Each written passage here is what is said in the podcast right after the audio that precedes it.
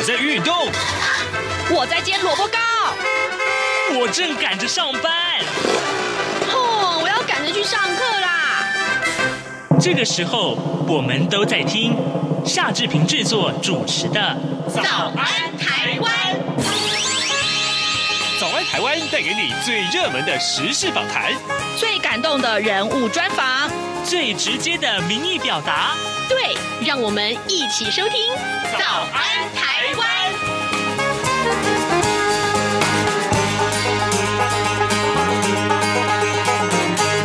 早安，台湾！我是夏志平。今天是二零二一年的十二月九号，星期四，礼拜四。我们给您进行的单元是刘碧荣时间。待会儿呢，我们要为您连线东吴大学政治系刘碧荣教授，为我们关注最新最重要的国际要闻。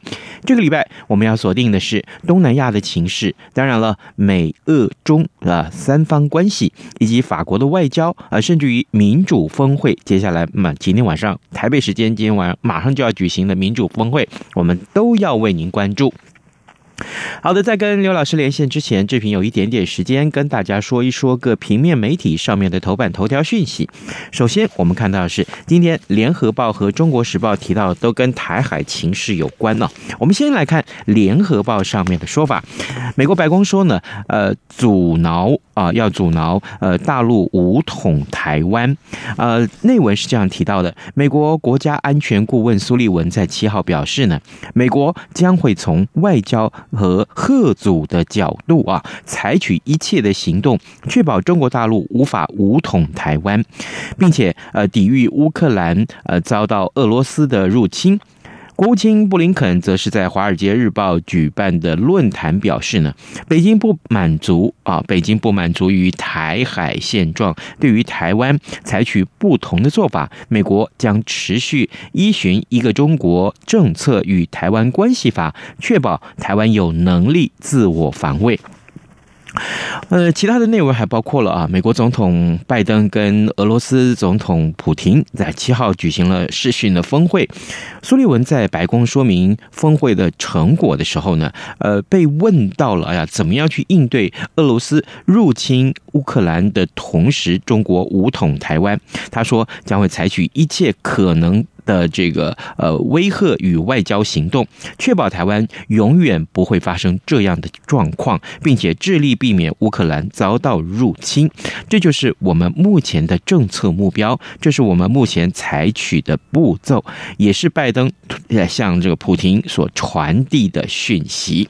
好，这就是联合报上面头版头条比较重要的内容，而中国时报上面则是提到的是美国国会的共识，要帮助台湾发展不对称防卫能力。这是怎么回事呢？我们看到《中国时报》的内文，美国联邦众议院七号晚间以三百六十三比七十票的压倒性多数通过了二零二二年的新财政年度的这个国防授权法。呃，在呃几经延宕之后啊，美国的联邦参众两院的军事委员会啊，呃，总算是达成了这个共识，为这项重要的法案的这个立法跨出了关键性的一步，今年年底之前，参议院全院啊也渴望通过，并且送交总统拜登啊来签署成立立法。呃，这个法案呢，呃，其实呢就是要这个呃涵盖的多项强化美军的实力，并且因应中国军事挑战的条款，并且采取具体措施，以这个提高台湾的自我防卫能力。这是中国时报上面头版头条。所提到的内容。另外，我们看到《自由时报》在《自由时报》提到，这是诶一则健康讯息啊。阿兹海默症目前并没有这个有效的治疗药物啊，跟及早发现啊，所以这个及早发现是非常的重要。那台科大的所组成的这个跨域跟跨国的研究团队啊，呃，将脑波。电信的这个信号啊，啊，还有就是 AI 啦，还有电子电路啊，这这个设计等等的技术一起都结合起来，并且跟医学中心合作，开发出失智症前驱期的这个脑波 AI 精准辅助诊断系统，不到三分钟呢，就可以检测出失智症前驱期的这个轻度认知障碍的程度，准确率可以说是高达九成。这是今天自由时报为您关注的健康话题。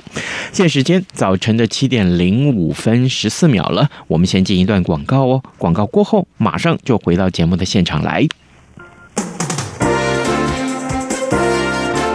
从两岸、国际、历史文化与财经等角度透视中国的《这样看中国》节目，每周一到周五晚间九点三十分到十点在中央广播电台播出。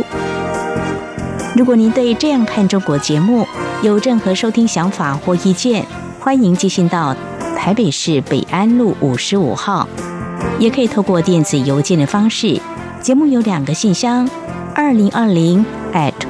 R t i 点 o r g 点 t w，或是二零二零零二零三 n e w s at gmail dot com。再次谢谢听众朋友们的收听与支持，请持续锁定每周一到周五晚间九点三十分到十点播出的《这样看中国》节目。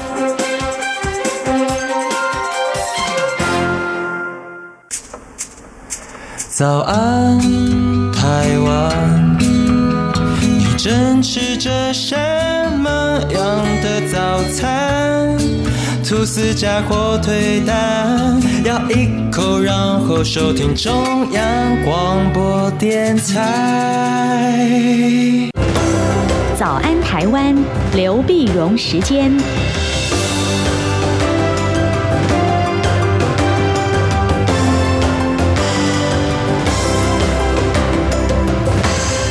这里是中央广播电台台湾之音，您所收听的节目是《早安台湾》，我是夏志平。此刻时间早晨七点零七分零四秒了啊！来，我们要为您连线东吴大学政治系刘碧荣教授，我们请刘老师为我们解说重要的新闻外电。老师您早，早，各位听众朋友大家早，谢谢老师再度与我们的连线。老师，首先我们先把这个焦点看到缅甸啊，我们有一段时间没有讨论缅甸了。最近呢，缅甸的前国家领导人翁山苏姬遭到了军政府判刑了，这是首度啊，军政府对翁山苏姬的判刑。老师，我想请您为我们听众解说一下，呃，这么久了，他到底在哪里，而且为什么要这么判？对，因为因为我们晓得这个缅甸二月一号发生政变嘛，哈，政变呢，那么翁山书记被抓了，那么这这被被被控了十一项罪名啊，嗯，这项罪名呢，他们。这个这罪名有的时候我们从外界看起来有时候不可思议了哈，有的时候说，哎，你怎么非法持有这个呃 walkie talkie 就是对讲机啊？嗯，因为这个有管制啦，你这是什么意思啊？哈，那么这次呢，他在呃十二月六号礼拜一时候被判的，他是他被判的罪名叫做煽动群众和违反这个防疫的规定啊。防疫规定总共就判了呃，这第一次就是被判了四年，四年呢，那呃一般来讲法就是。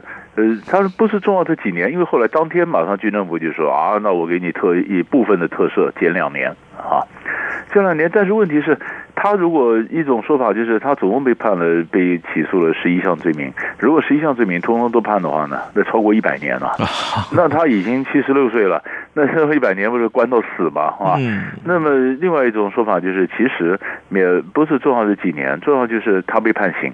那么缅甸的宪法就要判刑的话呢，你就不能再竞选了，你啊你就没有政治生命了。啊，不不能公职，也不能选这个呃议员啊，就是要封杀他啊，封杀他，封杀他呢，那当然这在细节就还不知道了啊，最后他是被软禁，是要被软禁呢，还是被关在哪里呢？哈。那么，所以现在就有就有就有几种说，那缅甸军政府显然都不可能收手啊，那怎么跟军政府去接触？好，所以现在就两就后面就发展就两条线了。但是一发展以后，第一个呢，跟政府这边呢，哎，那么这个东协这是明年的轮值主席呢，是柬埔寨总理洪森。那洪森就说呢，我要去去去缅甸啊，那我我们已经接触了军政府，那就是我怎么让来看看。扮演一个什么重要的角色？呃，然后然后调解他们这个冲突。那缅甸军政府呢，呃，也说我派这个外长到到呃呃到到这个柬埔寨啊。所以柬埔寨和缅甸，所以柬埔寨洪森这个当然，明年你可以看到整个东南亚呢，洪森的角色就就这么凸显起来。那洪森后面谁呢？洪森后面就是中国大陆嘛。哦。啊，那洪森那么缅，那么这个这个呃柬埔寨呢，跟中国大陆的关系好的不得了。啊，好的不得了，所以美国就担心了。那柬埔寨当家这一年，那中国在的东南亚影响力，那美国不是就要靠边站了吗？啊，这是一个。那第二个呢？翁山书记如果说真的被呃被被判刑了，或者说他已经没有政治生命了，年纪也大了，所以像另一个势力开始在集结啊。啊，那有些人就讲说，过去呢，你谈到这个缅甸的民主，你就翁山书记一个人嘛。嗯。那翁山书记如果不在舞台上了。那当然就有别的势力就可能起来，因为很多人在，当然有很多人想等啊，很多人想起来想想参加，所以就缅甸的反对的势力呢，哎，又有一些可能新的一个重组。嗯，所以你不管是看上面的东协国家的角色，美国、中国、Cambodia、Myanmar，他们这几个中国，以及或者下面缅甸。呃，这个民间的或者反政府的势力的重组，呃，再过一段时间就会逐渐浮现出来新的一个政治图像。老师，这个翁山苏姬的被判刑的这个新闻出现之后，国际上有什么样的反应呢？啊，国际上当然就是。当然就觉得呃呃呃，一则当然是谴责了军政府嘛。嗯、那当然想也是也是大家就很多人想说，不是我们刚不是讲吗？后面后面中国大陆已经扮演了重要的角色，很多人就跑去问中国，那你的这个态度是什么呢？嗯嗯嗯。那中国大陆当然就想说，那希望各方对话嘛，啊，呃，就是在这个宪法的框架里面嘛，哈，呃，这个宪法呢，希望大家和和平解决争端。啊，倒是没有说啊，我支持谁，我批评谁，没有，因为因为中国中国大陆如果这样讲的话，你就明摆着干涉内政嘛，哈，对对。所以说表面上他一定是讲说，所有讲话就是鼓励双方，故意对话，鼓励对话，那是本来东协也是讲说，哎呀，你们缅甸要对话，就和解啊什么，但是问题是，嗯，就是 军政府就不对话嘛，按你讲对话，他就不跟你对话，那有什么用呢？呃，所以，但是你可以看到群众上街头的这个抗争呢，还是不断的起来，嗯，起来呢。所以你看，所以上上个就上个礼拜天，在缅甸的这个那街头也有这个军方的车子，包开到群众的群这个这这那个那个队伍里面，然后这造了一些人的死亡。其实像这种就越来越暴力，嗯，所以所以就比较比较难解。最近二月到现在已经已经你看这这大半年了，就到明年二月就一年了，是啊，但是这个群众的抗议仍然没有停过。好，这个缅甸情势实在是让人伤脑筋，而且这么多的国家。呃，这一年来做了很多的努力，几乎是没有进展的。嗯嗯，好，呃，各位听众，今天早上志平为您连线访问中东吴大学政治系刘碧荣教授，我们请刘老师先为我们就缅甸的情势啊，呃，做了一些解说。另外，我们来看看这个区块可能比较问题比较大，就是美俄中关系啊。呃，在十一月底的时候，俄罗斯总统普廷啊，就是出席了一个投资论坛啊，当然他也说了一些话。那今天天啊，今天的这个呃早报也出现了这样的消息，就是这个哎呃呃峰会啊，就是拜登跟普京两个人才举行过视讯的峰，来举行过这个峰会了。那这一整串的这个情况的演进，我们要请老师为我们来说明。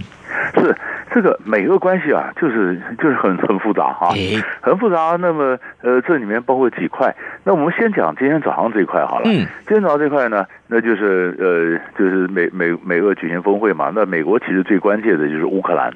对啊，就是乌克兰边界，那俄罗斯在乌克兰边界不断的这个增加驻军呐，那么快快十万了，十万了，他这所谓何来啊？俄罗斯的讲法当然说就在我自己国内这个调动部队嘛哈，但是你这个明摆着就是呃，很可能你下一步就是入侵这乌克兰，所以所以这个峰会呢，其实就是大国之间呢现在做一个防范性的外交啊，就是告诉你说你你你你不要动我，这后果非常严重啊。那你想看，如果我们把把这几个顺下来的话，啊其实，在十一月二十三号的时候呢，那么俄罗斯的这个呃总参谋长呢，呃这个吉拉西莫夫跟美国的参谋首长联席会主席啊米利将军呢，那他们已经通过话，通过话就双方的最高的军事领导人呢，呃这军事将领呢也通过通过对话，对话就说哎我们要不要不要紧，这个希望能够降低紧张啊。然后在上礼拜四呢，美呃美国国务卿布林肯跟俄罗斯外长拉夫罗夫在斯德哥尔摩也见面，也在谈这件事情。对，啊，要谈这些，然后就是我们看到，就是十二月七号的这个这个这个峰会，然后这个峰会的视讯峰会也是讲这个事情，啊，这事情，那于是就表示，呃，当然俄罗斯当然否认了，说他不会入侵啦什么，但是你想这个情这个情势紧张啊，则是让他非常紧绷。嗯，但有的人也讲说，美国美美美就西方国家故意炒作啊，故意炒作的东西，但是不管是不是故意炒作。如果如果你没有一些动作，西方国家想吵也吵不起来嘛。啊，那你这个部队在里面的确是让人感到非常忧心的哈。嗯，好，这是这是这是一块。那另外一块呢？那俄罗斯呢？当然也想说，呃，这他要他要突破这个美国方面的封锁哈。那这时候他就跟中国大陆站在一起。所以你刚刚讲的这个呃十一月底啊，就是上个礼拜二。上礼拜二十一月三十号呢，普京出现出席一个俄罗斯的一个投年度的投资论坛，他就批评说：“哎，你们大家都讲说这个呃中国威胁，这也是西方炒作，中国哪有什么威胁哈？”然后他就他就讲了，他说从西元两千年以来呢，西方就不断的跟俄罗斯讲：“哎，你要小心啊，中国威胁啊。”那就明摆着就想想把俄罗斯从中国这边拉过来嘛，哈，呃，就是就是分化等于中国跟俄罗斯的关系。那俄罗斯说：“我跟中国好的很啊。”呃，怎么？我不认为他什么威胁，啊、反倒你们几个搞小圈圈呢、啊？什么阿库斯啦什么的，嗯，这个才是造成区域的动荡不安哈、啊。嗯，那其实你看俄罗斯这样讲，你可以想象出来，他意思是说，你要拉我没那么简单，我若被你拉过去，我俄罗斯还有什么筹码呢？他当然希望说，没有，我不是轻易被拉过去嘛。是，然后他希望，他也讲这话，也讲给中国大陆听的嘛。你想想看，你要跟我再好一点，不然我可能被拉过去啊。对吧？呃，所以所以这是两这是两边两边讲，俄罗斯他为的还是他自己的利益。现在当然跟中国好得很，但是但是以后他是跟中国好得很，以后他又靠边了，靠边他又少了外交筹码了。嗯，所以他总是希望这两边，哎，这边跟这边讲讲话，哎，跟那边有一点挤眉弄眼，就很有意思。因为最有最有意思的是什么呢？你看在在六在六号的时候，实际上六号俄罗斯到了印度去访问，普京到了到了印度。那你想到印度呢？这是普京，呃，普京跟习近平一样，很少出国，因为这个 COVID-19。那上一次是六月份去日内瓦跟拜登举行峰会，然后这次到到印度。那你想啊，他到印度，印度不是不是这个印太联盟，就是美国、日本、印度、澳洲连起来恶堵中国吗？啊，那。那这个普京呢？呃，那么印度跟中国关系不好，对不对？嗯嗯。普京不是跟中国关系不错吗？可是普京又跟印度关系不错。哦。哎，那这这跑来就看 印度来拉，好了，这里面就有意思了。那普京跟印度在谈了很多军事合作啊。那就这一块来讲，印度要买，印度要买这个俄国的 S 四百的防空飞弹系统。那美国就讲说，那你又买我的战机，又买他的飞弹系统 啊？那这个东西我怎么卖你呢？哈，呃，美国有点尴尬。那印度不是跟中国不好吗？对，普京号称跟中国很好。那普京说：“我可以做调人呐，啊，怎么个调法？那这里面又又有很多又有那个空间了，因为他们不管在金砖金砖国家的峰会啊，上海合作组织啊，呃，他们都是美美美，就是俄国、中国、印度都是 member。那在这几个论坛里面，哎，他们是三个人可以见面。哎，普京说：哎，这我有个又有一个空间了。嗯，所以你可以发现。普丁现在一方面在乌克兰这边跟美国这边在谈，一方面呢，他拉着印度也从另外一方面给美国一些压力，哎，也在美中之间，那普丁也扮演一个一个一个一个角色。所以你忽然发现，而且现在就油价上涨的时候，嗯，当然现在现在又跌一点，那油价上涨，俄罗斯产油产天然气，只要这个东西这涨了，俄罗斯手边的银弹又多了，他的外交的这个筹码又多了。啊，所以所以俄罗斯这个就这个礼拜，其实光是看美国、俄国，然后和背景的那个什么，就跟在背后的什么影响的中国啦、印印度啦，哎，这个这个这个就很热闹了。是啊，这个看起来这个各自各有盘算没有错，但是这个俄罗斯打的算盘很精啊。嗯嗯，好，老师，接下来我们看看法国啊，呃，十一月三号、十二月三号的时候啊，法国总统马克宏去这个中东访问了。这法国向来很少去中东，这现在为什么要去这一趟呢？对，这也很有意思，因为他这个这边呢。法国呢，因为中东以前呢是法国的殖民地啊，好像黎巴嫩啊什么，你看那个呃呃前前前两年这个黎巴嫩这个贝鲁特发生大爆炸案呢，那马克龙第一次第一时间就跑去了，跑去同黎巴嫩人讲说，哎呀，你再回来殖民我们，再管我们十年嘛啊，这黎巴嫩政府都很没面子了，我们都独立了，什么叫法国再回来哈？那马克宏呢，到到中东呢，第一个事情呢，就是他到他到中东几个国家，他到这个阿联酋啊，嗯，到阿联，然后到这个卡达，然后到沙乌地阿拉伯。他到阿联呢，当然法国在阿联酋是有三个基地的哈，啊，他在那边基本上卖武器啊。啊，卖武器，那卖卖武器呢？这个就这就很很有意思了哈。他在他在在阿联酋签了一百七十亿欧元的一个军售协议，嗯，他卖八十架的这个战机，十二架这个作战直升机给阿联酋。啊，那阿联酋呢，本来就是想跟美国买五十架战机，但是因为阿联酋跟中国大陆关系好啊，那美国就有点犹豫，是不是卖阿联酋？哎，法国因此有机会抢了个订单。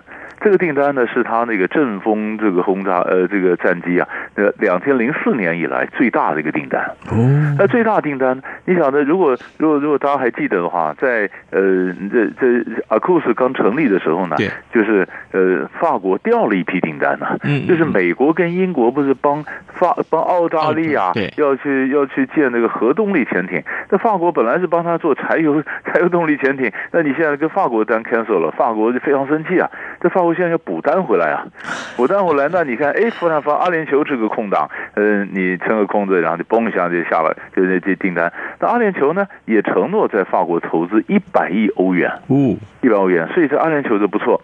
那到了到了卡达呢，卡达就跟和这个阿联酋关系本来不好，本来不好就是。但是后来，这阿联酋逐渐，阿联逐渐改变了他的一个政策，哎，给卡达开始修好，修好呢。那么在卡达呢，现在卡达跟法国什么关系呢？因为他们过去把他帮助，呃，就是在阿富汗撤军的时候，卡达又跟跟塔利班的关系不错，嗯，哎，就帮助了撤出来了，呃，一百一十名法国公民，还有三百九十六名阿富汗公民啊。那那最后呢，更有意思是礼拜六的时候呢，十二月四号，他到了沙乌地。沙乌地主要是看了沙乌地王储啊，MBS 啊，的，会谈。你想，MBS 最近啊。就是说，沙乌地最近国际的这个形象很糟啊，很糟，因为拜登非常重视人权。嗯，人权呢，就现在二零一八年，这个沙乌地异议记者哈绍吉在土耳其沙乌地领事馆里面被杀害了以后，人家都觉得这个就是一路顺藤摸瓜，可以摸到这个这个这个这个呃 NBS 王储。嗯，哎呀，王储这个马上就就就是他很多国西方国家就跟他走得远远的，远远的就距离保持距离。哎，马克宏呢是这时候呃第一个就是愿意到他那边接触的呃大的西方国家。哎，那当然，马克龙在讲说，我们不可能不跟沙乌地接触嘛。那跟沙乌地接触，当然在谈一些，主要谈一些我们刚刚前面讲黎巴嫩的事情啊，呃，谈的什么样的区域的形势。嗯，哎，就可见马克龙在外交上他是有相当的企图心啊。就如果明年法国这个呃大选，马克龙他还可以顺利连任的话，嗯，那当然，呃，德国那边在换届，欧洲一下没领袖的时候呢，马克龙就说，那我来补这个空嘛。所以你你看他所有的动作都是在被他自己将来作为世界或者至少欧洲领袖的一个铺垫。诶，看起来很有步骤的耶。哎，是一点一点不错。嗯，好，各位听众，今天早上志平为您连线访问东吴大学政治系刘碧荣教授，我们请刘老师在节目中为我们解说重要的新闻外电。刚刚我们已经请刘老师分别了，呃，就东南亚的情势，缅甸啊这个国家，还有呢就是美俄中，还有印牵扯到印度的关系，还有就是法国的外交，做了一些很详尽的解释。老师，最后我们来看一看今天新闻，另外会有一个重点，就是在台北时间今天晚。上啊，美国总统拜登要召开所谓的民主峰会啊，这是一个视讯会议。当然，呃，为什么会有这个峰会？那重点就是在于台湾也在受邀名单之中，将会由呃驻美代表肖美琴跟行政院的政务委员唐凤代表蔡英文总统出席。好，老师，我想先请教你，既然是今天晚上的这个重要的一个国际要闻，那么我们我观察的重点会是什么？对，那这个这个其实是两块了啊。你是看从美国角度来看，还是从台湾角度来看啊？那我们是台湾人，当然从台湾角度来看啊。是，台湾角度来看，那当然说我们能够被应应邀，当然表示我们跟美国的关系还不错啊。嗯嗯。那么呃，要请虽然呢。这是就包括这是这是一百多个这个参与会者嘛哈，呃，但是呢，呃，这我们是分组分组讨论里面，我们唐凤还有就主持啊，呃，成为与谈人啊，啊，我们还有机会可以可以可以讲话，发表一些国家的一些声明啊，什么讲话。那我觉得这对台湾来讲，对我们这样的外交被孤立的一个国家来讲，这当然是一个好事嘛啊。但是可是你就这个峰会来讲的话呢？哎，这个就美国国内就有些批评了啊，当然这个批评，因为你的峰会目的不清楚啊，目的没有，你到底想达成什么目的？我们刚刚讲嘛，它包括公民团体啊，包括国家，包括这么多的大拜拜，那到底它能出来些什么东西啊？而且而且你看它的它的英文呢叫 Summit for Democracy，不是 Of Democracy。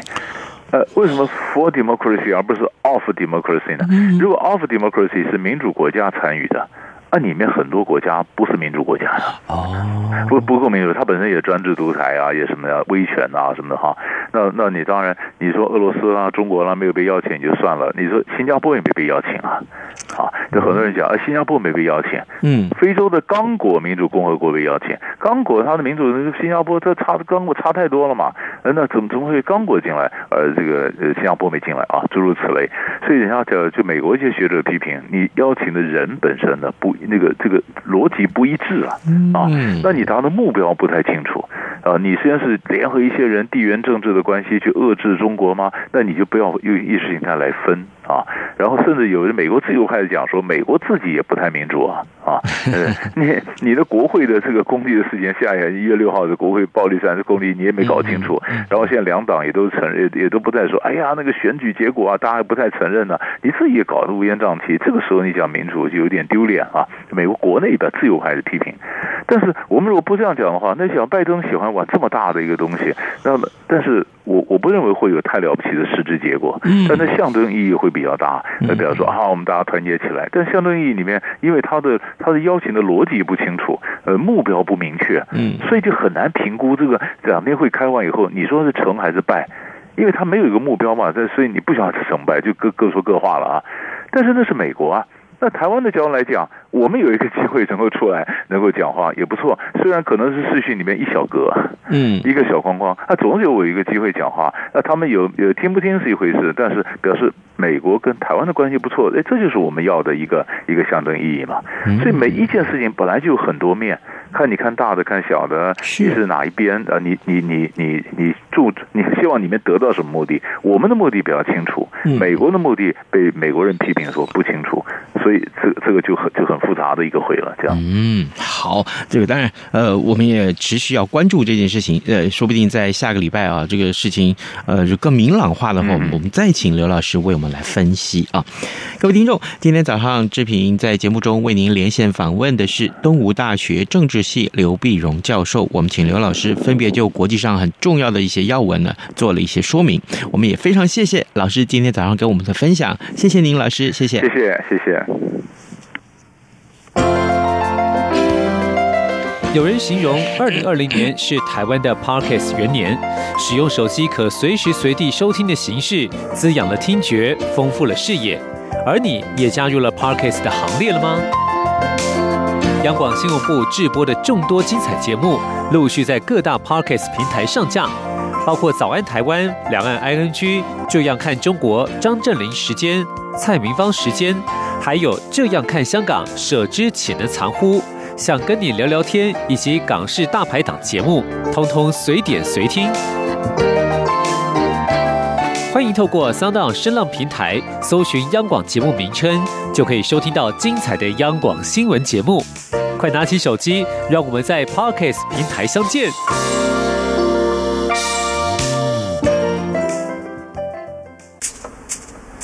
早安，台湾，你正吃着什么样的早餐？